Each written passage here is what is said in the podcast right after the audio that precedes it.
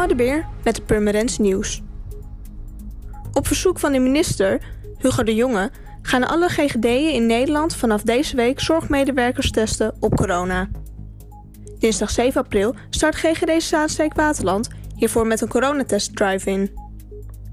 Er is een testlocatie ingericht op de parkeerplaats aan de achterkant van de brandweerkazerne in Purmerend, waar zorgmedewerkers getest kunnen worden.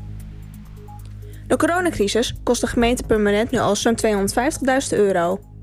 Het gaat om inkomsten uit lokale belastingen en overnachtingen door toeristen waar een streep door gaat, becijfert het college in een nieuwsbrief aan de gemeenteraad.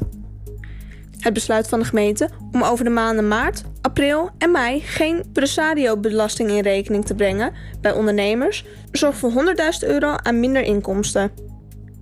Ondernemers hebben daarnaast vanwege de coronacrisis de mogelijkheid om uitstel aan te vragen voor het betalen van onroerende zaakbelasting. Wat daar de financiële gevolgen van zijn, is nog niet bekend.